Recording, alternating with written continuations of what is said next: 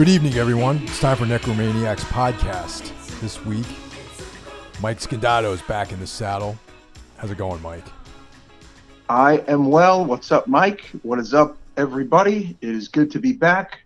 We are well into the month of June. Today is the first day of summer, Mike Hill, June 21st. Yeah. How's your first day of summer? Um, you know, uneventful. Just working my job, sitting here. You know, I, I went outside a little while earlier. It's like, you know, 90 degrees out or whatever. It's cooling off. It's cool. Yeah. I always like the first day of summer. You know, there's that weird 80s song from uh, from a band that is long forgotten, but I remember the song as a little kid. I don't know why. But uh, anyway, it's good to be back.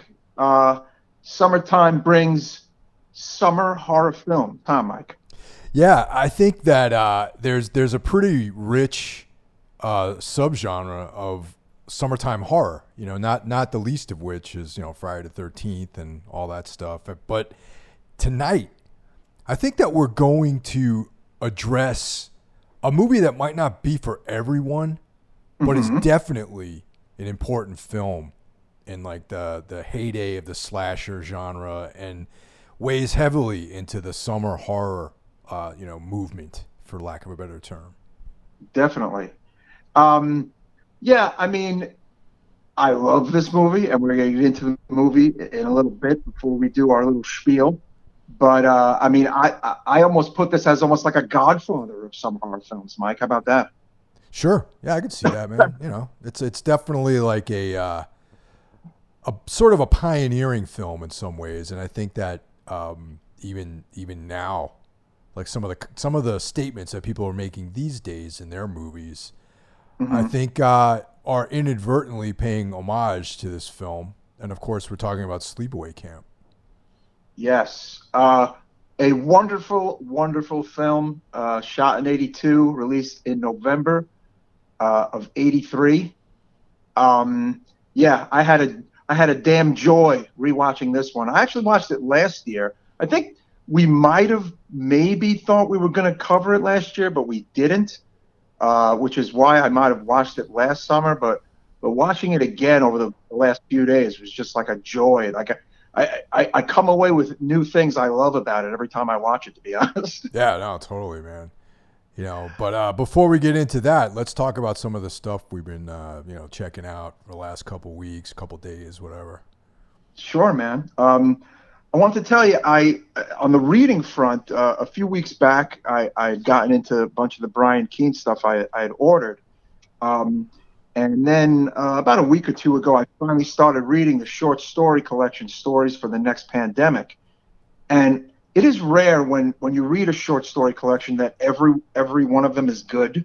And I have to say, uh, he put together quite a little collection here, and, and he wrote all of these uh, during the pandemic, which is awesome. And yeah, I'm very much enjoying stories for the next pandemic. I think I only have a, a, a few left.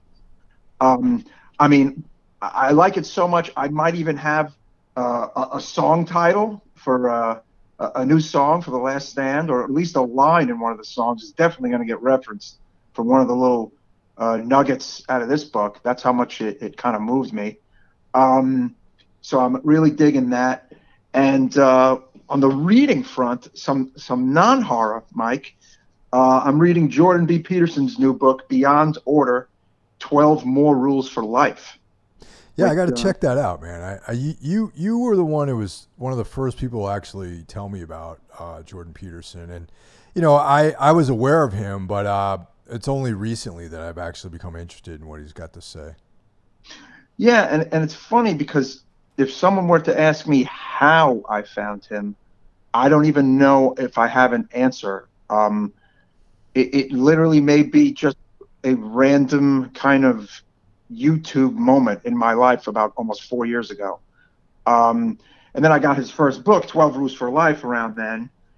But man, it's just, I don't know. He's not for everybody. He, he's definitely maybe not for every all of our listeners. Uh, a certain sector of our of our listeners may not like the guy or, or may not like everything he has to say, but uh, he's definitely made a positive uh, impact on me in, in, in some ways um, because I do enjoy a lot of the things he has to say, and you know his podcast is very good. He has really good guests on his podcast, so I would even recommend his podcast as well. So uh, that that's what I've been doing on the reading front. Uh, on the viewing front, I just started to watch the uh, Clovehitch Killer on on uh, Netflix, which is getting a lot of buzz. You heard about that? I love that movie. I saw that's on Netflix now. I've seen that a few years ago. That was actually really really good. Oh yeah, see, I I got mad tired, and it wasn't because I was bored. I was not bored at all. I actually stopped the movie because I did not want to fall asleep during it. So I need to get back on the horse and um, actually watch it. But so far, it is off to a rousing start. I really liked it, man. It's uh, it's one of those movies that uh, I think was overshadowed by another period piece that came out that was not nearly as good. Mm. Like the summer of '84, I think was another film that came out oh, around the yeah. same time. You know what? It it's funny. I was I wanted to mention that movie. It, not good. I'm sorry. A lot of people sweat that movie, and it's just I feel like that movie is an example of like this whole '80s thing, which has gotten way out of hand and done to death, done in a way that's just kind of corny and cheesy. Yeah. I don't know. I mean, I, I know some of our listeners may have liked it because it actually it did very well, but I was not a fan. I, I just I saw Clovehitch Killer first, and uh, and I thought that was just like a superior movie, and just all around like great acting, like super heavy ending. You know, mm, just, okay. Don't say say no more. It's got our buddy uh, from Hardware in it. So hey, you know. Yeah. Yep. Dylan Dylan McDermott. Yes. Dylan McDermott. Yes. Yeah. He's a great actor. You know, understated actor. Uh, so yeah, I, I definitely want to get back on that horse. And I, and I listened to uh, last week's podcast with you and Jeff, and I do really want to check out Army of the Dead. Which it's so funny because I didn't even realize it was a Zack Snyder movie. it's it's. I feel like that aspect isn't super promoted. Like I almost feel like this movie is just boom, here it is. We've thrown this movie out there. You know. Yeah, I kind of wish Zack had hit me up for some of the notes I had on making that film a little bit better, but uh, you know, like I'd retitle it Necropolis or something. You know, a, mm-hmm. you could listen to the episode and catch up on all that. yes, yes, indeed all listeners, you should be listening every week, but uh, definitely check out that episode. I sometimes even if I haven't seen the movie, I, I listen anyway. Uh, my my brother John Draper of the Break the Apocalypse podcast, who'll shout out there. He tells me that while he does listen to pretty much every episode we do, if it's a movie he hasn't seen, he tends to jump out at some point of our, our show and wait until he's seen it and then listens to the show. Yeah, we're, we're real guilty of spoiling shit sometimes, which I'm trying to trying to get better at that, I guess. You know? Yeah, I mean, but for the record tonight, folks, uh, the, this movie is from 83, 84. So yes, we're going to be spoiling Sweep Sleepaway Camp. It's definitely older than some of the people that probably are listening to this show right now. Oh, 100%. so what have you been checking out, Mike? Yeah. Oh, uh, for me, um, actually, the mo- there's a movie on Showtime called Sacrifice that uh, our boy Rennie um, turned me on to this. Mm-hmm. And uh, it's kind of like it's it's cool. It's like uh, Barbara Crampton's in it. Um, some other people that I vaguely recognize, and it's uh, you know it's like a cosmic horror. Um, takes place in Norway. Okay, know. I love it. I want to see it. Yeah, I've heard yeah. of it and it's it's good. It's a lot of it's like uh, very understated. You know, it's kind of it's exactly the kind of film I like. Where a lot of dialogue, a lot of like references to like, you know, lurking things beneath the sea and that kind of stuff. You know what I mean? Oh, cool. Am I crazy, or was there a, like a movie about uh, with that same title from just a few years back that had to do with cults? Yes, actually, I think uh, maybe that was called Sacrament. Yeah, yeah, okay, yes, I like that movie. That, yeah, was, that awesome. was real good. yeah. Okay, cool, cool. Similar along those similar lines, another uh, another film that I watched recently. It's an oldie but goodie, but uh, Humanoids from the Deep. Ooh, that is a good movie. Yeah, Roger Corman. Um, I watched it on. Uh, it was on the Joe Bob, uh, you know, last drive-in show and so mm-hmm. I watched it with the commentary, obviously, and that that's a movie that I return to like every now and then, man. It's it was like very very well done, you know, B horror film that has to do with uh, very rapey amphibious creatures, yeah. you know, attacking this rapey like being the key word of that movie is rapey. Yeah. But the other key word of that movie, folks, is really good special effects. Oh yeah, Rob really Rob Rob Bottin. Rob Bottin was a special effects guy on that. You know. I mean, the special effects are almost like they're almost too good given the, the movie in, in a way. you know, like given the given it's you know it being a B movie, it's got some really really those creatures are sick. I don't know. I think they look really sick. Yeah, it's great. It's like good gore, uh, you know, good acting. You know, for for a film like it's like got a shoestring budget like that. Um, you know, a lot of boobs. You know, of course, it's the early '80s, and uh, yeah, just like an overall like enjoyable movie. And you know, it's not for everybody. You know, I can see people being critical of this movie. You know, it's a little extreme, but uh, yeah, it is what it is. You know. I mean, they want to just you know obliterate all the men and kill them, and you know rape all the women so that they can get their get their humanoids going. You yeah, know, get the humanoids. Yeah. Yeah. uh, as far as I, have also been reading um, a short story collection called "Written in Darkness" by Mark Samuels. Mm-hmm. And uh, yeah, it's like horror. I think does really well with the short story format. Yes, that's like the best way I think to read horror horror fiction is as, as short stories.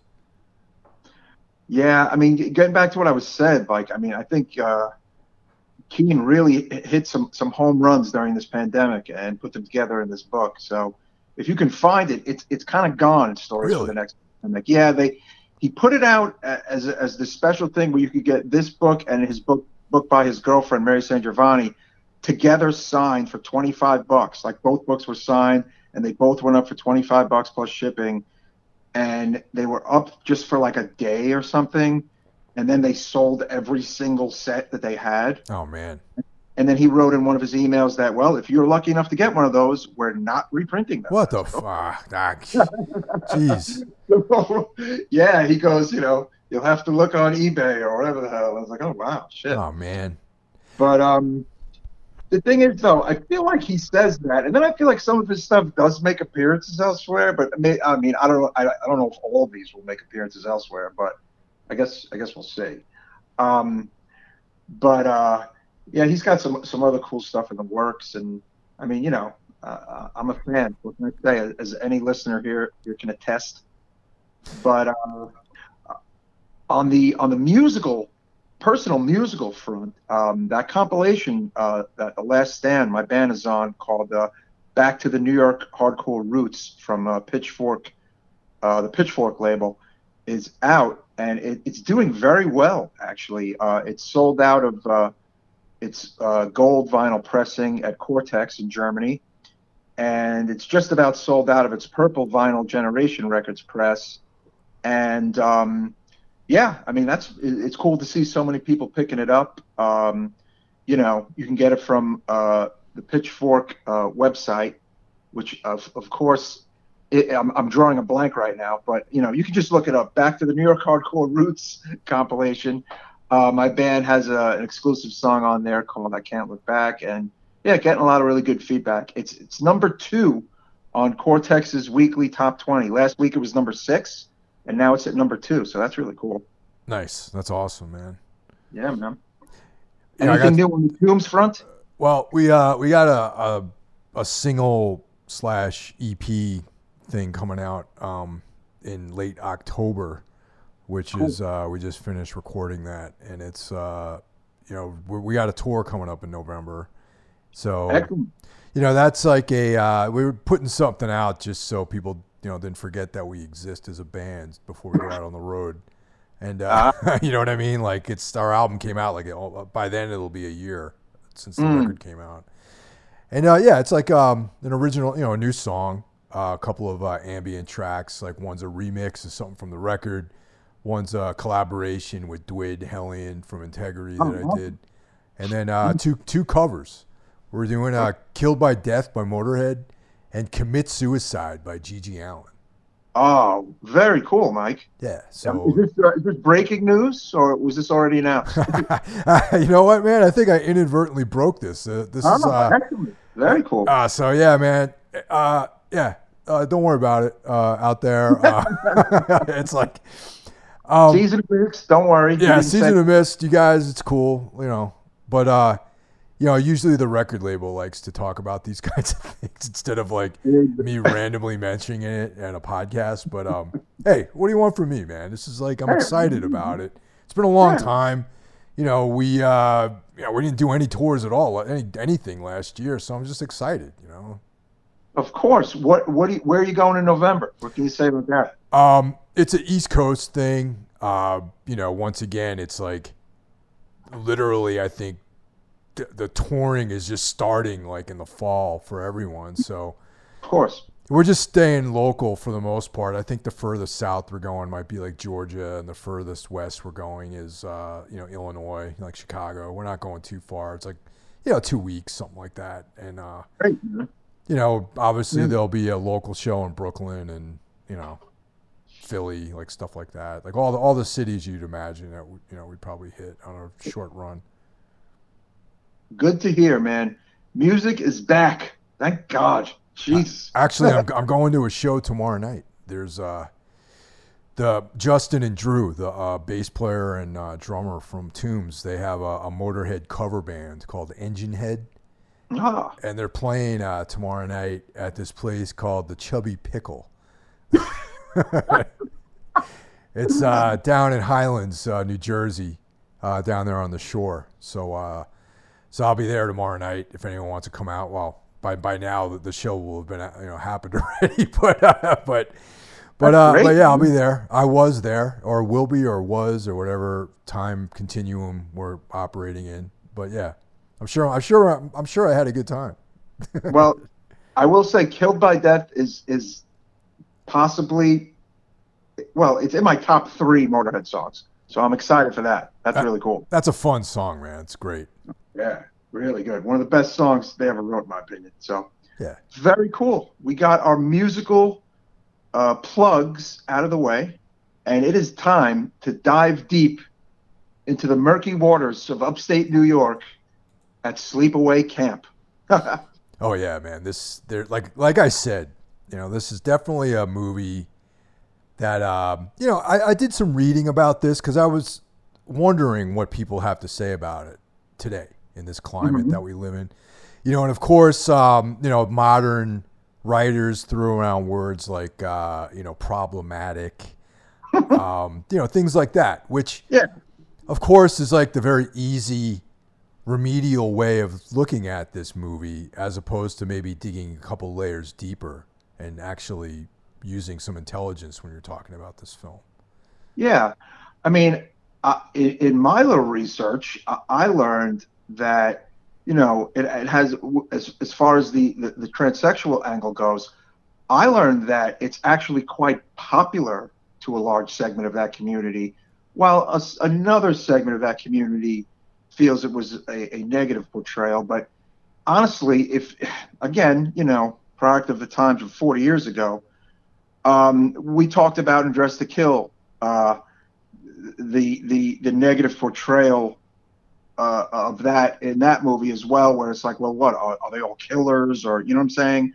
Uh, you could go to Silence of the Lambs. I mean, you could even, you know, you could kind of sort of go Psycho.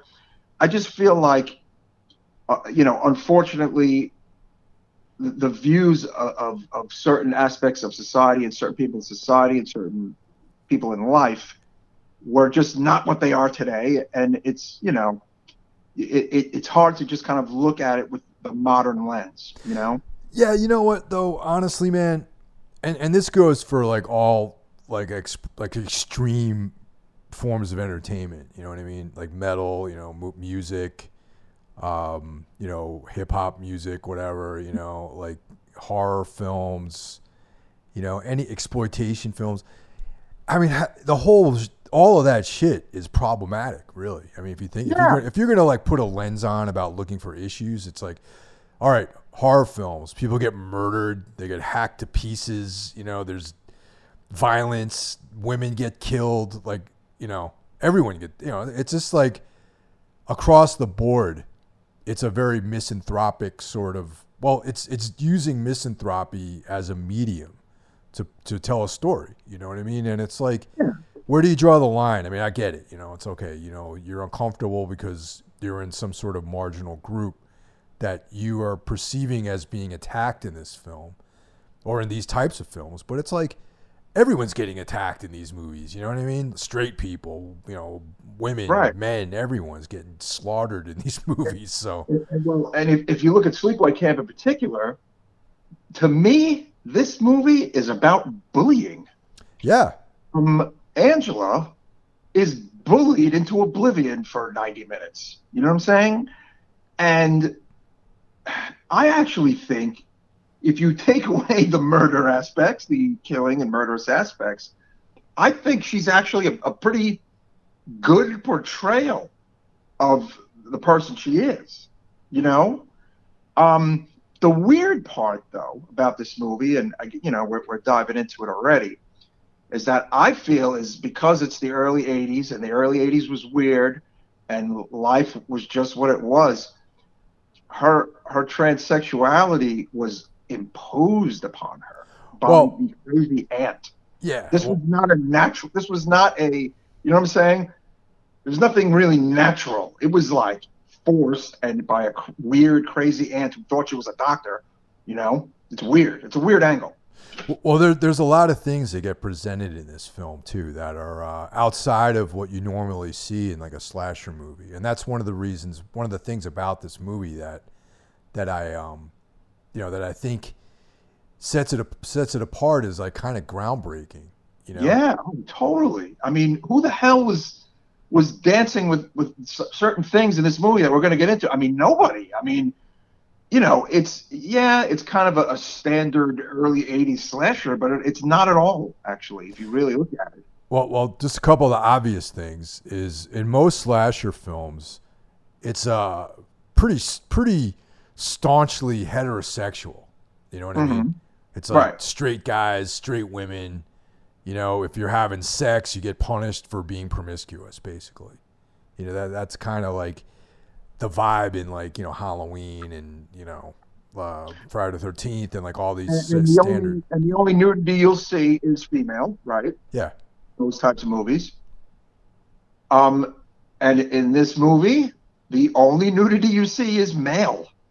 If you uh, technically, you know. yeah, um, there are these weird, you know, there's a lot of bare butts of men in this movie, and there's a lot of very short male shorts in this movie.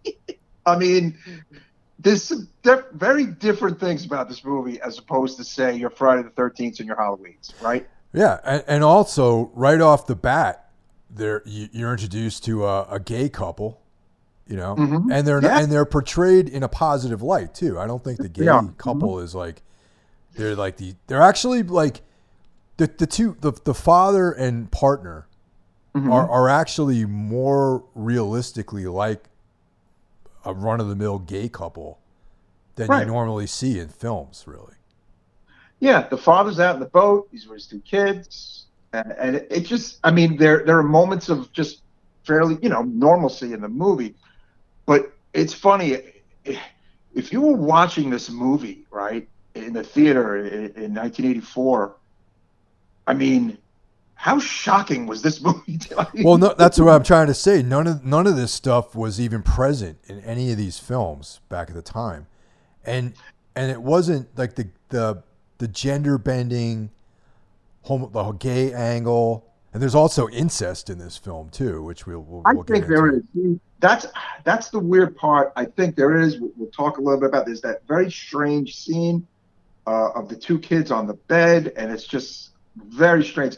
It's like a subliminal moment in the film, and there's another subliminal moment in the film which makes me think of those weird moments in cruising. You know what I'm saying? That are just kind of like, what am I watching? I I don't think anybody seeing this in the theater in 1984 picked up on half of the things that we, we're going to talk about and what people are talking about now. Well, you, you men- you mentioned cruising, and that was only a few years earlier than this movie. And in, in cruising, you got like a heavy leather Bondo, you know, Lower East Side or, or sorry, like West, you know, uh, you know, Greenwich Village. Right, West you know, Side leather, Highway. West Side Highway, like like leather, you know, like you know, very very fringe treatment of of the gay lifestyle in the late seventies, and uh, you know, and, if, and I mean, I can understand like if that was the only way that gay people were were portrayed, you know, I, yeah, I, I could see being, but they also had regular, normal, like non fetishy gays in that film too. Yeah, Not not to say that that's not normal, but I mean like non fetish types. But the, Yeah. the the gay couple in this film are they appear to be a well the two just men who are in love with each other that have are pretty well adjusted. They're taking care of their you know their kids. They're they're doing a um, you know some kind of family activity out on the lake. You know, it's not like that one dude's got like a sin hood on and he's beating the guy with a riding crop or something. You know, which no, yeah, exactly. But it's funny. I just I feel like it was. Some people might have thought it was there for some kind of weird shock value or whatever. I mean, there's just so such so much of a of a more of a deeper dive you could even do on this movie. Um, but you know, hey, we're, we're talking about it now. The movie's literally almost 40 years old. It spawned uh, three sequels. You know, uh, it has a very very large fan base. Uh, I also put it up there as one of the best movie posters, uh, horror movie posters. What do you think? it's a Love good one, man. It's a good one. Solid. It's really cool. Uh, when I was used to see that poster as a kid in the in the newspapers, it scared the shit out of me. And this is one of the movies that cemented the no, I am never ever going to camp, and I never went to camp. This is another one of those movies. I mean, I, uh, almost none of my Brooklyn friends went to summer camp. Uh, in South Brooklyn, it just wasn't something a lot of kids did. Um, you know, your summer camp was your block, your street, and hanging out with your friends. Um, and of course, a lot of our parents couldn't even afford summer camp anyway, so it just wasn't, you know, my parents couldn't, so we just didn't go. So I was informed of summer camp by Friday the 13th movies and Sleepaway Camp movie. You know what I'm saying? It's like, this is what was ingrained in my head as a kid. Like, people died at camp. yeah. I literally thought. Yeah, I, So I you- never went to summer camp either, man. Just to, for the record. Um, but however, like where I grew up out in the country, you know, it was Uh-huh. like there actually were summer camps up there where where Yeah. these like like rich like like people would would send their kids. And a good friend of mine was uh, was a lifeguard at one Mhm. of these camps, and uh, I remember in the summertime hanging out with this guy and like hanging out with these like really really well taken care of like young women that uh you know at the summer camp you know when i was like 16 so it wasn't like creepy you know what i mean Yeah. I mean, summer camp would have could have been would have been this wonderful thing, but I didn't want anything to do with it. I was just so fucked up. Like my my view of it was hilarious. But uh, before we go further, just do a you know little basic rundown of the movie uh, for those who may not be aware. Uh, Sleepaway Camp, uh, originally released in the UK as Nightmare Vacation. What a shitty name. Uh, is a 1983 slasher film written and directed uh, by Robert Hiltzik, who also served as the film the film's executive producer. It is the first film in the first film in the Sleepaway Camp series, which tells the story of a young girl sent sent to summer camp uh, that becomes the site of a series of murders shortly after her arrival. It stars Felissa Rose, Katherine Kamhi, Paul DeAngelo, Mike Kellin in his last screen appearance. By the way, Mike Kellin was the creepy head of the camp uh, Yeah. with the that guy. yep He he died before the movie even came out. He was like dying of cancer while Oh, making that movie. Interesting. Damn. Yeah. Uh, and Christopher Collet. Uh, released during the heyday of slasher films, it is known for its infamous twist ending, of course, and it is considered to be one of the genre's most shocking.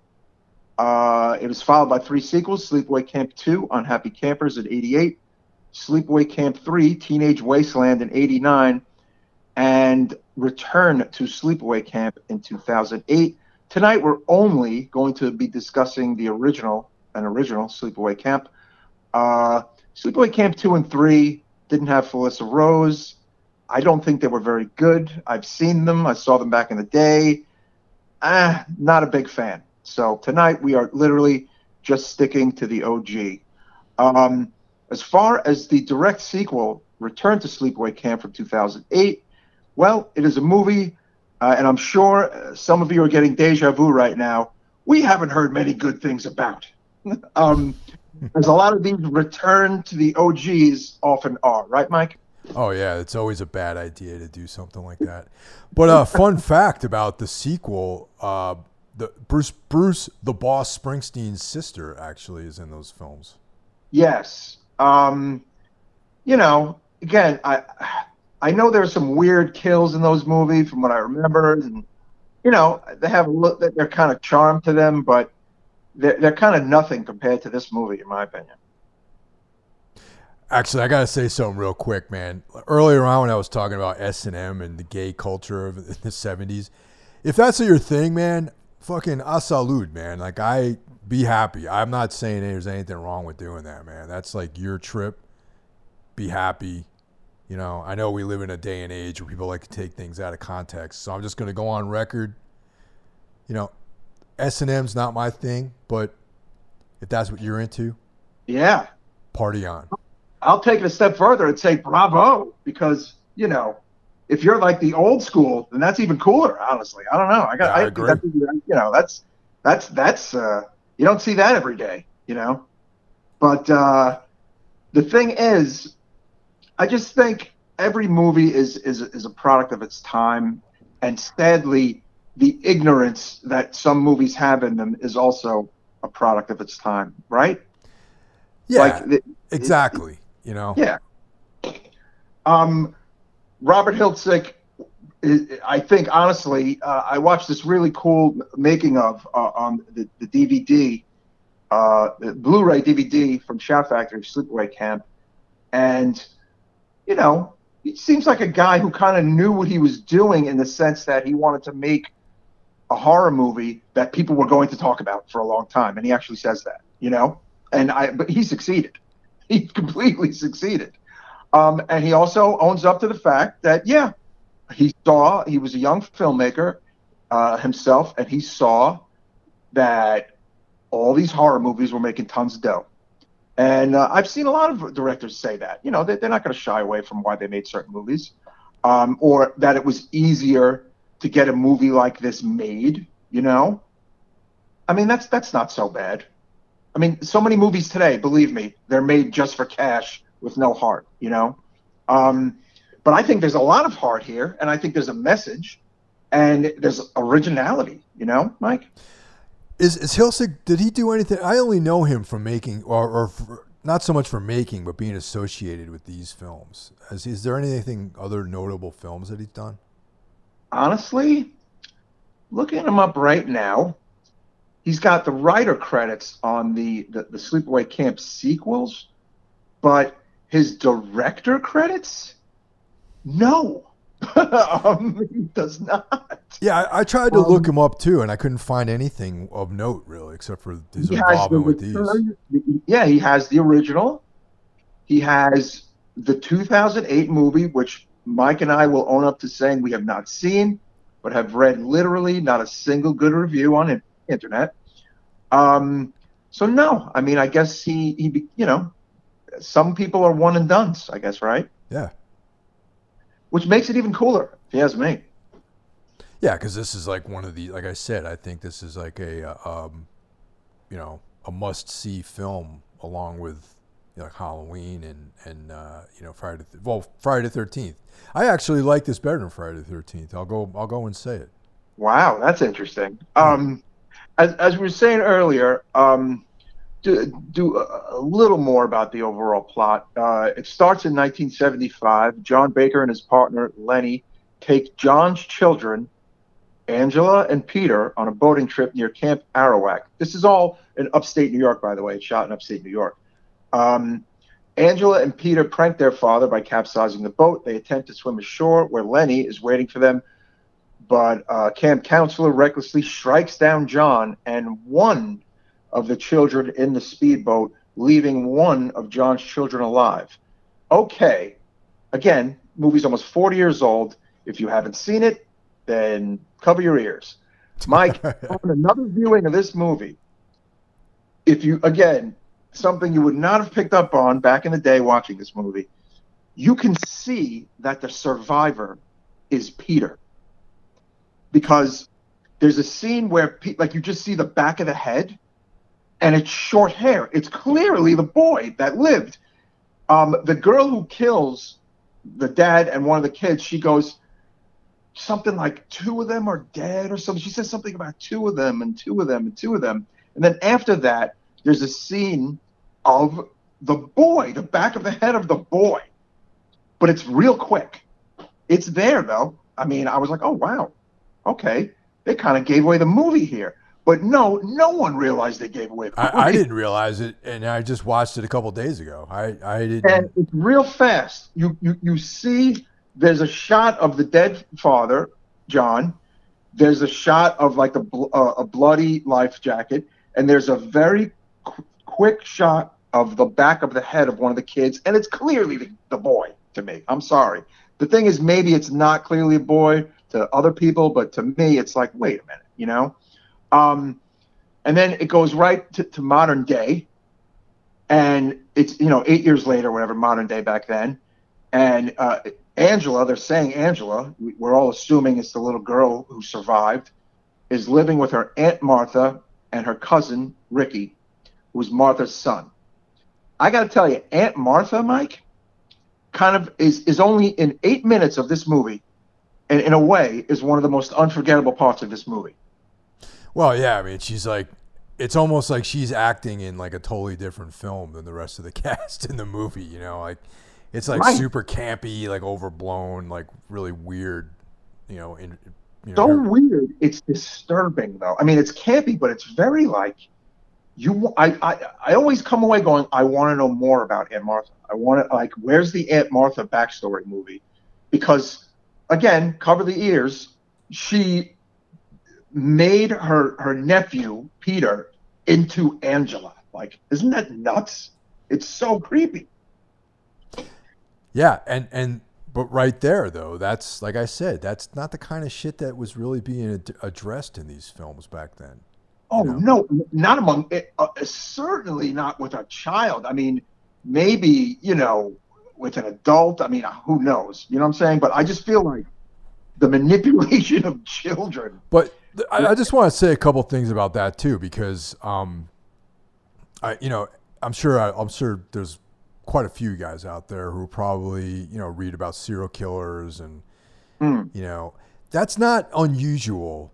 Like a guy like uh, Henry Lee Lucas and Charles right. Man- Charles Manson and people like that. Even though Manson's mm. technically not a serial killer, but uh, the gender like aspect of growing up and have, having you know an abusive parent forcing you into the other role is like causes deep psychological scars you know so it's yeah.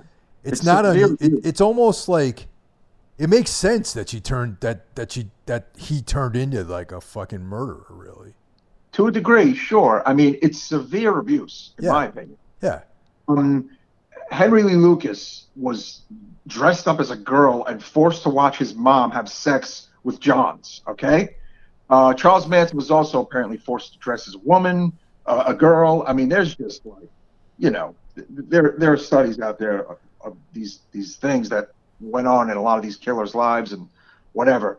Um, but, but I, I guess I guess one of the things I wanted to say about that too is like I know like some of the more modern critics of this film are saying, oh, it, it's an anti-trans, but no, it's not really a anti-trans. It's no, an anti a parental abuse, really. Yeah, yeah. You know what I mean? It's against. It's showing you what happens to children who are abused by their parents, really, or or like their parental, their guardians. Let's say in this case.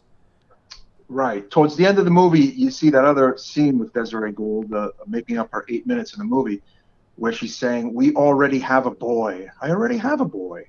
I want a girl." It's like, whoa, like you know, it's just so like creepy and heavy. Um, and in a side note, as a lot of horror aficionados know, um, Desiree Gould died just four weeks ago, actually, uh, the actress. And uh, this is one of the only movies she ever did. Uh, very haunting features, like those eyes. And I don't know, in a weird way, Mike Hill, I found 1983 uh, Desiree Gould attractive. I, I got to say something across the board about almost everyone in this movie.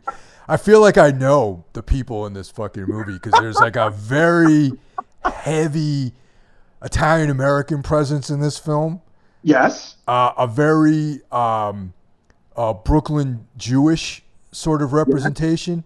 Long Island. Yes. Long Island, Irish people. I feel mm-hmm. like I, feel like uh, they, they they cast this entire film from the five boroughs. Really, it's definitely this movie is a New York, New Jersey, Long Island love fest in a way. Um, yeah. And it really shines through in everyone's horrible accents. and I say this as a, someone with a horrible accent myself. So I can say that. I'm allowed to say that. So nobody get mad at me when I say horrible accents. Because if you listen to the show, you can hear it. Now, it makes the movie even better and it makes it more funny and more great because a lot of these kids remind me not only of myself in 1980, they remind me of everyone, I, all the older kids. Yeah, the yeah. older mm-hmm. kids. This movie is just littered with the older kids who probably teased you, might have beat you up, or whatever the hell they did. and it's hilarious. This movie is unintentionally hilarious at times. Would you agree? Yeah, definitely. And actually, uh, there's the character of Meg, who's like one of the. Oh um, oh my god, she's amazing. That's like that's amazing. the ne- the nemesis. That's Angela Angela's nemesis in this uh, film. Katherine Kamhi, unbelievable performance in that movie. Wow, she was just the epitome of like a snotty girl, like a girl that like, man, I hate this fucking girl. Like you know, like a girl that probably other girls in the school like either aspired to be or loathed. You know what I'm saying? Like wished death upon. They're they're afraid of her too. You know what I mean? Oh no, totally. She's like wielded totally. power. You know. um, and then. Actually, no. That's Judy we're talking about, Mike, not Meg. Oh, I'm sorry. Judy, yeah. Okay. Karen Field. Karen Field is Judy. Sorry, we got to backtrack that a little. Judy is the one that's like, whoa, man, like just the ultimate snot. Meg, don't get me wrong, definitely snotty, definitely a bit of a bully, not as big of a, bully as Judy. But Meg, this is the another weird part of this movie. Meg wants to hook up with Mel, who is literally a 60 something year old man. like, isn't that bonkers? Meg, like, Meg is probably 16 in this movie. Yeah. No, perhaps 15, maybe 16 years old. Mel is like the camp, the guy who runs the camp, who has the cigar in his mouth, and I like uh, portrayed by actor Mike Kellin, who died right before the, the, movie was released. And we're supposed to think that she has the hot for him.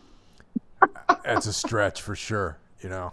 Oh yeah, yeah. like that is. What, but the, the again, there's a lot of levels of creep in this movie. Um, Aunt Martha being up the mild creep level. Another level of creep is is Mel in a way because kids are getting murdered left and right, and Mel doesn't give a rat's ass because he doesn't want the camp shut down. Okay, but the other aspect is that Mel enthusiastically wants to bang a teenager, and he is 61 years old. I just looked it up. Looked it up. A 61 year old is looking to hang out with a girl who might be 15 in the movie. Wild yeah, there, I mean, this movie in some ways really is about people on the fringe of society. I mean, if you think about like the kind of person that would manage slash own you know, like a summer sleepaway camp, like mm-hmm. what, what, kind of career move is that? You know what I mean? Like, like hmm. it's like the same kind of guy who would be like an ice cream man or something like that. You know what I mean? oh no, we're marginalizing camp owners and ice cream men tonight, kids. you know what I'm saying, man? It's like yeah. Also, uh, uh, just another another detail that's kind of poignant about um, Judy and Rick is that uh, you know, is is that the, the previous summer, Yes. Rick and Judy were an item. They were hanging out. Yep. Yeah, but then like over the course of the year, you know, probably pu- puberty erupted, and uh, she became a woman, a young Mhm. young lady, and suddenly Rick was like uh, had to take a back seat to the older Yeah. older boys, hmm you know, and uh, you know Rick, you know Rick Rick was like a is a pretty pretty good guy, man, pretty good good cousin, Yeah. you know. He is a good cousin. He's he is he's de- decent actor. Does a good job in this movie. Does a great job of looking out for his first cousin. You know, um, I have to address the creep level factor number three, which is really number one. Uh, the cook. Oh yeah, it- it- it- oh my god, this is nuts. Um, Artie, uh, again, who is a man definitely in his thirties, perhaps you know, maybe even forty years old, is eyeballing not just the girls. He's eyeballing and lusting after everybody, and it is this so this such a creep scene at the beginning of the movie when all the kids are leaving the bus and running down the hill. Oh my god. And he, I don't even want to repeat what he says. It is just such a fucked up scene, right? yeah, it it was definitely uncomfortable, you know, and um, and that's what I mean. Like this this film has to do with the fringe of society. You know, you have Mm-hmm. a child molester, you got you know this like perverted old man, you got Yes. you know uh, someone who you know a lot of abused you know a, a, an abused young boy, you know, Yes. and it's like it just really un, unlike the other slashers, which all all the victims are just these you know normal kids, really, you know Right, right. there's like the um, the damaged people of society are are populating this movie, and I, that's that's what sets it apart. I think in a lot of ways. Oh yeah, one hundred percent. Um, uh, there's a scene where Artie has uh, Angela in the back room where, where, where they make the food, and he's literally about to take his pants off. Yeah, it, Like it was uncomfortable, man. Oh my god! And then Ricky comes in, her cousin saves the day. Um, I, I learned that they shot that scene. Um, they basically shot it in a way that Felissa Rose didn't even know what uh, Artie's dialogue was. They they shot him saying that, and she wasn't there, and they shot her reaction scene, and he wasn't there. Isn't that interesting? Yeah, you know, and that's kind of cool that they really tried to like minimize the, uh, you know, just just the uh, the the trauma on these kids for making this movie. You know. Well, yeah, she was. Uh, Felissa was 13 at the time. Her mom was there the entire the entire shoot. You know, obviously, uh, you know, uh, and apparently none of the kids knew about the, the the the transsexual angle. Like, there's a lot of things going on that the kids did not know. They didn't know about. A lot of people didn't know about the twist ending. Um, it's just real uh, an, an interesting story to it. You know. Um, the uh, th- th- that shocking final scene, uh, you know, where it looks like it's Felissa Rose. It- It's actually not Felissa Rose. It's someone in in a mask with her face. It was actually portrayed by a guy who is listed as Archie Liberace. It's a fake name. That's a good name, man. Name used because that's his penis, by the way. That's a real male penis. That is not a fake penis at the end. Um, and it was just shot real interesting. And Angela wasn't even, you know, Felissa Rose wasn't even there. And uh, yeah, they definitely did a good job uh, shielding the- the kids uh, from some of that stuff. And in another interesting uh, note, all the kill scenes where you saw the hands, none of those hands were Felissa Rose's. They were actually Ricky, Jonathan Tiersten's hands. Oh, He wanted to do it. Yes, they liked his. I mean, you know, he was him and Felissa. I guess were you know had young you know features, a young skin, whatever, and they felt that his hands were good enough where you kind of you know you wouldn't really know who it was, and you probably if you thought it was Angela, you would have just assumed it was her, but no, they were actually Jonathan Tiersten's hands, Ricky's. you know, another thing to, to keep in mind too, you know, just comparing this to other slasher films, you know, the people that get killed and slaughtered in other movies from that era were, are pretty much innocent people, really. You know what I mean? hmm In this, Yeah, I in, in this film, the people that get murdered actually kind of had to come. I'm not saying that you get murdered, but they had some kind of retribution. They kind of did something wrong. You know, they They they were like, yeah, Yeah. like, Everyone, no, no, no. I'll say it. Everyone who was killed was a shitty bully or a shitty adult. Everyone.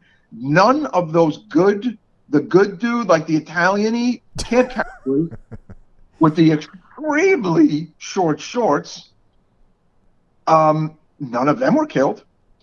None of the the good girls who stood up for anyone who actually remotely stood up for Angela was not killed. Um, and it's funny though. I actually just kind of answered a, a mental question for myself. Uh, Ricky's buddy, yeah, who hooks up with Angela. I'm like, well, she kills him. He cheated on her. Well, yeah, and also that's an interesting complicate compli- com- uh, an interesting complexity with that character because you know he kind of starts off as a sympathetic guy and slowly he gets uh, corrupted by uh, by Judy. Yes, yes. I mean, he was a good guy, you know. Um, it's funny that uh, on the extras they were saying that that actor Christopher Collet, he was uh, he was from Manhattan, and everybody there was from Jersey or Long Island or whatever, and everybody kind of like he was kind of the cool guy because he was from Manhattan. Isn't that fun? yeah, like everybody wanted to hang out with him. And um, Katherine Kamhi, who played Meg at uh, at the time, was on a soap opera. Uh, what the hell soap opera was she on? And she actually uh, was, you know, people were, were all kind of like sweating her behind the scenes too because she was in a soap opera back in the day. Um, she was on like Guiding Light, and she was on All My Children when that was being filmed, apparently. Um, those are those are big shows for the for the eighties. Oh yeah, yeah, yeah, totally, totally. Um, and you know, this is Felissa Rose's, you know, breakout role. I mean, and this made her uh, of anybody in this movie. Obviously, she's the fucking star. Like she goes to the cons, people fucking love her. You know, um, she is super nice to the fans, and it kind of like she says at the at, at the end of this really cool, you know, documentary I keep referencing she's like in tears at the end. She's like, this this movie gave me like a life. Like this movie gave me, you know, a career. And she has like n- like literally nothing but wonderful memories of this movie, which is nice.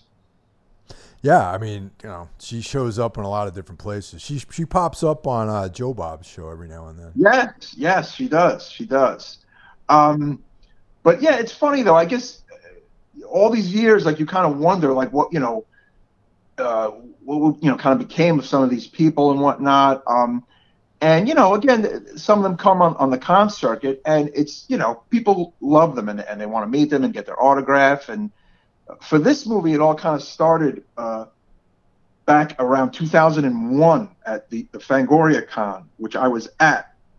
Uh, there's a, there was a website which I believe is still up, sleepawaycampmovies.com, which had, had really gained a lot of steam uh, in the advent of you know the, the, the late 90s, and people all wanted to know what became of these people. And this is you know early internet days, and 2001 I guess is kind of sorta. I mean, still early internet days. What do you think 2001 is? I mean, not Um, you know, Almost well- everybody has a computer, but Yeah, but it wasn't like it was definitely like pre explosion of social media though, you know what I mean? yeah, right. It was it was more about like the boards and things like that. Yeah. So every, the cast and, and Robert Hiltzik they agree with Fangoria to do this appearance at a Fangoria Weekend of Horrors, and they didn't really know what to expect, but it was fucking huge. I mean, I was there, and people were bugging out, and people were so excited to see them, and the, the lines to get everybody's autograph was like really huge, and I got a really nice uh, signed uh, ad slick from uh, Sleepaway Camp that's signed by everybody that I still have, and I'm going to take a picture of it and I'll post it on the Instagram to show you guys. Um, so uh, it's apparently like an infamous thing that like kicked off the the mania again for this movie that a lot of people have talked about, and I had the pleasure of being there, Mike. That's awesome, man. But by, you know, that was just kind of I was going because it was well, it was a new Fangoria con. Like I didn't even really go because it was the Sleepaway Camp reunion. There was a bunch of cool shit at that one. My first Fangoria was January 2000. and this was the January 2001, and I was like, oh shit, everybody from Sleepaway Camp's gonna be here. That's great. it was like a happy coincidence. That's pretty badass. Yeah. But again, you know, this movie to some people it's like, well, all it is is the ending. But if you've been listening for us for the last, you know, 30, 40 minutes, you see that obviously there's way more than just the ending, you know? Um, I, I think it's it's smarter than what it appears to be, right, Mike? Yeah, totally. You know, and and uh, you know, just just once again, like, I think I read something recently, and that's why I'm harping on this. You know, I, I don't, I, I'm not going to say that this is a uh, anti-trans film because I don't really think that Angela is a trans person. I think she's an abused child. Mm, You know, she's not someone who's an adult who made a decision that she wants to live her life, you know, as a boy or a woman or whatever that was forced upon her by her, you know, obviously deranged aunt, you know. And it's funny again, paying attention. I it dawned on me that her aunt said like she said she was a doctor earlier in the movie, and it turns out she wasn't a doctor. She pretended she was like pretended she was a doctor. Like what the fuck? Like Yeah. you know, like holy shit, you know, what was she doing? Like you know, Yeah, and, and then you know, once again, I just want to underscore this too that they portray her her father and his partner as like pretty regular people, you know. it, it's almost reminiscent of uh, Butcher Baker Nightmare Maker, where some of the only good, like literally the, the only good person in that movie was was a gay guy and and and his partner who was murdered for no fucking reason, you know. Yeah. And it, you could kind of say that here, right? I think that it's uh yeah, I mean it, it's people misunderstand this. If they if that's all you take away from the movie, then you miss the whole point really. Totally. Um, I was saying this before we got on the air that there's there's another weird subliminal moment in this movie. I don't know if it's subliminal, but I think it was just meant to throw people off because I don't think Hiltzik wanted to reveal Angela as the killer just yet. When it came to Judy's killing, where she gets the uh, the, the iron in the nether regions, th- there's a scene where it's Angela in the doorway, but apparently it, it's the actor who played Ricky in a wig.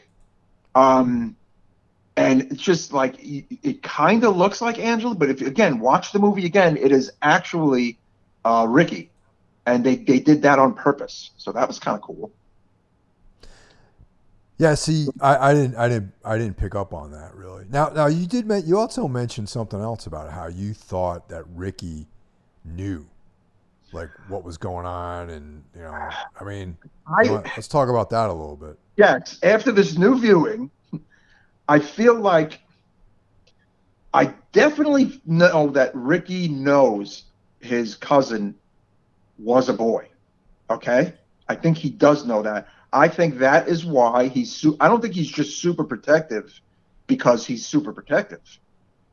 He knows his mom is nuts, right?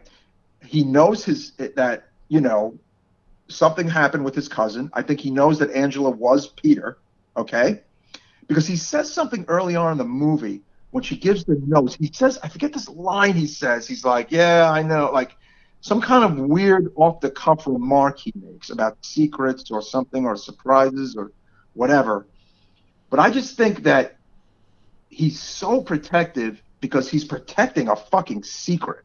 That is my take. I think he knows the whole score with Angela, and that's one of the reasons he's protective.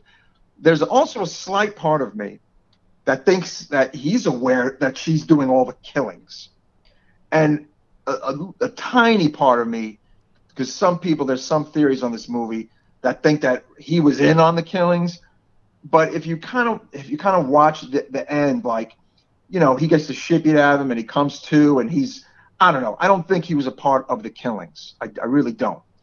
I, I think there's a chance he knows his cousin is killing everybody, though. I'll say that. And that he knows his cousin secret, 100%. I, I, I think that 100% he knew that his cousin was a boy. And I agree with you that, that that's primarily why he was so protective of her. You know, and, and because, you know, there's a scene where, you know, she showers on her own. She, you know, obviously, uh, that would be a big reveal.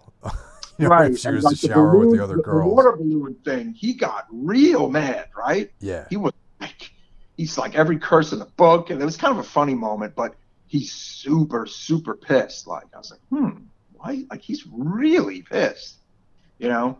Hmm. I do not think that he was in on any of the murders, though. Okay, yeah, Yeah, I'm just gonna make a stand on that. I don't I don't have any real um, basis for that statement. I just that's just the feeling I get from the movie. Do you think he knew she was the murderer? I'm gonna say that he probably did, only because I don't. I mean, if you just you don't. I mean, to go on a murder spree like that seems unlikely. so it's like, you know, if you're 13 years old, you just start murdering people wantonly like that. I think that like there probably murderers in your past somewhere. Hmm. So uh, you know, I think that, uh, like I said, you know, our some of our, our some of the our favorite serial killers how were, were dressed up like uh, were boys that were dressed up like girls. You know, Yes. so maybe this is part of her uh, profile. You know, Totally, totally. I mean, it again. There's just so much here. Like there's so much to talk about, right? I, I, I think that there is. You know, that again lost on its theatrical run, lost on all this people that you know said the movie was a piece of crap. You know what I'm saying? Or, just another shitty slasher or whatever. I'm not sure what Ebert had to say about it, but you know, um, it was compared to Friday the 13th, blah blah blah blah blah uh, is one review from back then by the Courier Journal, a low budget slasher entry in the Friday the 13th mold with teenage mayhem at a summer camp. Like, that's your takeaway. The Chula Vista News, a tasteless picture about a mysterious murders at a summer camp that obscenely blends beheadings, stabbings, prepubescent impulses, homosexuality, and I'll oh, get this one, transvestitism with a cast of junior high school actors. Again, this is a 1983 review. Uh, and then the news press from back then, a shockingly good slasher film. Uh, if you use the, rel- the relatively fine first Friday the 13th as your measuring stick, it's just another crazed, stalking, nubile summer camp film. But this time, there are some very creative killings and very interesting plot twists. So some people got it back then. Most people did not get it, obviously, back then. yeah. I mean, I, I think that it's a completely different type of movie. Really, like I said, if you take the murders out, it's almost like an after school special or something. You know. Hmm. I mean, seriously, if you think about it, if you take all the murder, it's it's about an abused boy and bullying. you know what I mean? Oh, hey, um, connection's getting very bad. Let me call you right back. Okay. Right here. Let me All call you right back. I got it.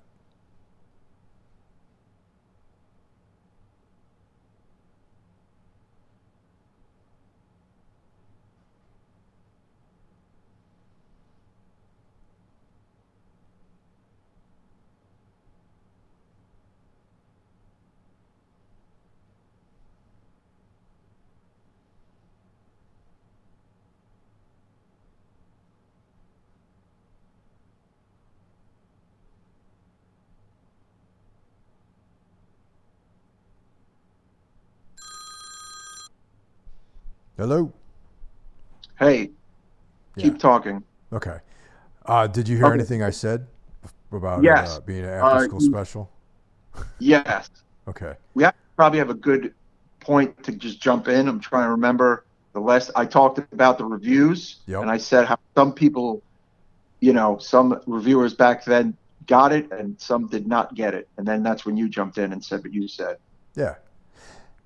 And the other the other thing too, besides it being like an after school special, seeing these kids as at, at the correct age, okay, Mm-hmm. kind of a, a desexualizes the whole thing too in a lot of ways. Where it's like, you know, you watch Friday the Thirteenth and and you know, well, actually they were the camp counselors, so that that's cool. That's okay that they were older.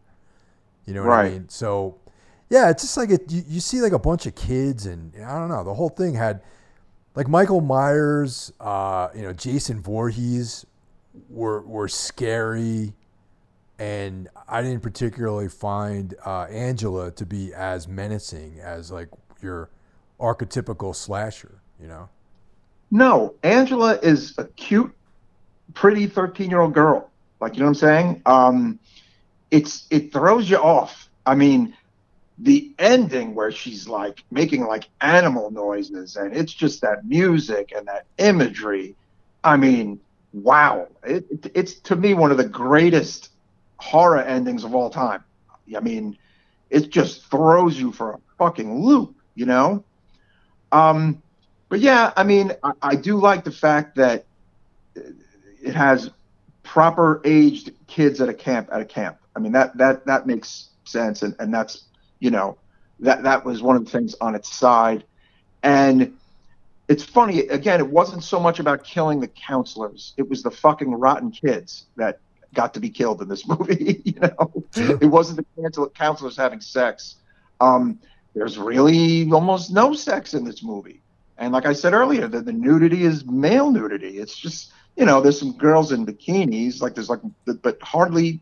It's not very sexual. No, it's not. No, right? Not at all. Which is like, and that and that's like definitely one of the determining characteristics of a slasher film is like, you know, topless girls, you know, like sex, like all this other stuff. The sex is like this weird subverted thing, you know. Yeah, and again, the the dudes are wearing really short shorts. I mean, you could like see wieners in, in some of these shots in this movie. I'm telling you. I mean, it is, you know, it, it kind of flips. It flips what was going on in most of these movies, where it was the exploitation of girls. It's almost the exploitation of dudes. It's sure. unbelievable. Yeah, I can see that. Yeah, that, that, that was the style back then, man. That if you if you were wearing shorts in 1983, you were wearing shorts like that were that short. You know what I mean? Oh yeah. That's just the way it was, you know. oh boy, yeah. I mean, you know, I was not good at sports, and I remember I had to play basketball when I was like ten or eleven, and the shorts were fucking so short, and I fucking hated it. I hated it. I knew. I almost had a premonition that I think men's shorts are going to get a bit longer. And by 85, 86, I was right. I was right. I went, there's no reason for a man to have shorts this short in 1984, 83. No reason. And by golly, jams came out and men rejoiced. Yeah. Our shorts do not have to be that short. Way and more I comfortable. Think, yes, yes. Man, it was ridiculous. And of course, you know, you see some of the dudes out there now, they're a little too short. A little too short for me. Gotta be honest. A little too short. But yeah. not the extremities of the early '80s, Mike. Nah, man, like those like shorts. That's just that's the only alternative you had, man. wow. I mean, again, so much to say about this movie. I mean, we covered a lot of the key points. I think. I mean, there's a lot of interesting trivia about this film, and you know, uh, like I said, it was shot at a camp upstate New York, and utilized a, a, a, lot of you know New York actors and things like that. Um, you know, I just feel like this is definitely, to me, one of the best of the '80s slashers. Definitely, I'll just come out and say one of the best slashers ever. I mean, it's it's got originality, got the great ending, it's got an intricate story, it's got things that, you know, as you watch it as an adult, you definitely didn't see as a teenager or a kid. You know, it's got a lot going for it. Actually, the ending is still powerful, like that last scene, and mm-hmm. uh, but also it's funny how your memory paints a different picture. Like I remember, um, like you know, I watched it again a few days ago for the first time in like a really, really long time, mm-hmm. and my memories of the ending when I think about that final scene, like I think of, I remember Angela almost as like this demon or something. You know what I mean? Mm. You know, and I was like, oh yeah, well actually she's just not. It's just the it's there wasn't like an extensive makeup job going on. You know? No, I mean she was she was 13 playing 13. Uh, interesting note about Judy. Jane Krakowski was supposed to play Judy. I thought that that would have been great because Jane Krakowski was in uh, had, would have been coming off of the, the first vacation at that point. Yeah. Um, remember her? Yeah, of course. But no, she did, she did not get the role. That would have been interesting. Um, something that has to be mentioned. Earlier on, the police officer has what is a natural mustache in the movie, and it was his mustache. However, uh, this movie was shot for a month in September uh, of '82. Uh, he had another acting gig that required him to shave off the mustache. So when he had to come back and you know shoot the other scenes, they literally put on the worst fake mustache Dude. in the history of film on his face. Yeah. I'm glad you brought that up because I had a note about the, the worst fake. Mu- it looks like a piece of fucking electrical tape on his lips, man. Shoe polish, either shoe polish or um.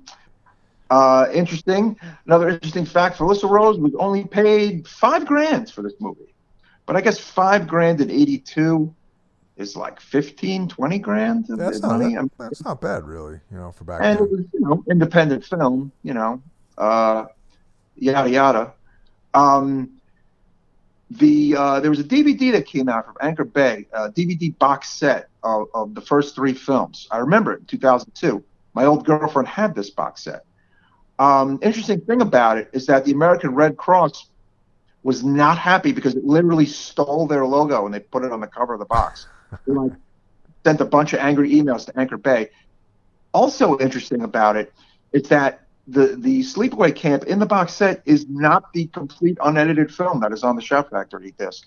So the Shout Factory version is, is the more real deal version. The the version that had come out earlier in the O's is apparently has some edits.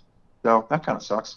Um, but again, I, have the Shout Factory uh, Blu-ray DVD combo. It is, it is fucking awesome. It's got some cool stuff, and it fucking looks really good.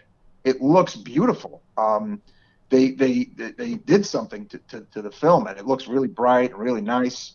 Uh, it definitely looks a lot better than the old Anchor Bay DVD that I, I used to have. Um, yeah, I mean, what would you give this film, Mike, on our heralded one to five? I give it a 4.5. Ah, okay. We are in full agreement. Uh, it is a 4.5 with a bullet for me. Yeah. Um, I don't give it a five because I don't know. Five is reserved for the creme de la creme. This is a very, very enthusiastic 4.5 because I actually love this movie. So I'll say that. Um, yeah. you know, I really do. Uh, the interesting thing is another interesting little takeaway that I, I want to mention, which is kind of surprising. Uh, Jonathan Tiersten, who played Ricky, was 17 when he made this movie. He did not look 17. Yeah, he played young, man. He looked. I thought he was like yeah. real young. And Felissa was 13, and they had a little romance during the movie. Really? Yes, they did. Yeah, they huh. talk about that in the. Uh, they talk about that in the extras. They had a little, you know, little fling teenage fling. Um, but yeah, he didn't look that old. Wow, he looked like a young young kid. I know. I, I, was surprised. I thought you were going to say he was like ten or something like that. I was like, Jesus. Ten years old during the making of this movie. Yeah. But uh, yeah, how about Hey Bobbery Bob, Mike? Are you guys? Is Tombs going to cover that? hey Bobbery Bob. Maybe. If you don't. I think The Last Stand will. I think that's a song, man. There's something there. Yeah, I'm down with the giving this a 4.5. I mean, like I said, it's not, it's no Citizen Kane. You know what I mean? It's no, uh, you know, like not the Shining. It's not, you know, it's and, not Exorcist. Yeah, I don't, I don't give it a 4.5 for like the production, but I give it a 4.5 just because of how unique it is. You know what I mean? Yeah, yeah. And and honestly, man, I, I, I wanted to know more about the ant. You know, I like that we have this kind of weird unanswered questions about that woman, you know, and I, in a way, she kind of steals the movie in a, in a weird way. Yeah, and also like you know, since we're in the age of getting attacked for stuff, if uh, you know anyone disagrees with anything I said about the uh, my views on the on the the movie, obviously I am open to discussion, and you know I'm well. I welcome anyone who has differing opinions who might want to discuss these things like uh, you know cordially if you just come sure. at me like come at me hot and start calling me names and attacking me, I'm not even going to respond. But hmm. if you want, you know, if you have like your ideas about it, I'm I'm I'm always welcome anyone to to discuss anything we we talk about on the film. I mean, on this uh, show rather. Yeah, I, I I found something that said that in the like you know a lot of the trans community actually likes this movie quite a bit, and that there is a smaller sector that does not. That's that's all I got. Um, you know, but again, I do feel that like when it comes to these old movies, you can't you, you can't look at them through the 2020 lens, 2021 lens. You know, um, it's just uh, people grow and, and you know life progresses. That's that's why it's called progress. You know. I think that's a lot of the people that actually call this film problematic might not actually be part of this community that uh, that they're they're saying is problematic. You know what I mean? I don't think like a lot of people that are calling this out are not necessarily gay, trans, or part of any you know marginal group like that, and they're just virtue signaling to demonstrate how you know PC they are and compassionate and how bad everyone else is that likes this type of stuff. Yeah, there's there's always going to be that, unfortunately, and the internet breeds that, and it kind of sucks. I mean, some people just love to pile on and, and just you know uh, show how righteous they are when in reality they're not very righteous. Let's just say. So yeah, but a fun freaking movie and a great kickoff to our summer horrors. We did some devil horrors, and now we're going to be sprinkling in throughout the summer a summer horror series, right, Mike? That's right, man. There's a lot we can get into too, you know. Absolutely. And if anybody has any suggestions, just shoot them our way on Instagram or uh, Facebook. And uh, yeah, man, we appreciate all the you know the support and uh, listenership. Uh, the last few episodes have been, have got some nice numbers, so it sounds like we might have some new people. Welcome, new people, right, Mike? Absolutely, man. Welcome. You know, and uh, any recommendations, please do not in, do not include uh, Friday the Thirteenth because I think that Mike and I have been talking about doing another coverage of that entire franchise. So we'll we'll be talking about Friday the Thirteenth at some point. We're just not exactly sure how we're going to attack it. Right. I mean, at the very least, a nice dive on, on part one. At the very least, um, you know, because look, I know uh, Friday the Thirteenth's been kind of done to death. But if we're going to be doing a bit of a summer horror series, if we skipped the original Friday the Thirteenth, well, I think we'd be uh, remiss. but there, there's uh, there's a thesis out there that uh, that someone, a friend of ours, or, or actually one of your family members, I I, th- I don't want to say any names here, uh-huh. but there's a challenge actually to the of the Friday the Thirteenth franchise to the Halloween franchise, and I think that we need to uh, address that challenge. We do need to address it because again, we as we've said it uh, in recent episodes, that four and five watching of Halloween was a bit rough, kids. It was a bit rough. when I'm coming away saying the best thing about it was the poster, I mean, is it really a movie? It's a oh, it's so great. Friday Thirteen. I mean, Halloween four and five are just so great. I mean, really? I mean, come on. Um, you know, One when we all know that Friday the Thirteenth four is pretty fucking great. I mean, come on. one one hell of a poster. yeah, it's geez, you know. But uh, yes, this was a fun one, Mr. Hill. Yeah, man, I had a great time, and I'm glad we were able to kick off the summer season with uh, with a movie like this. It was great. Absolutely. Uh, we will see you all next time, Necromaniacs. Take care and be well. Take care, everyone.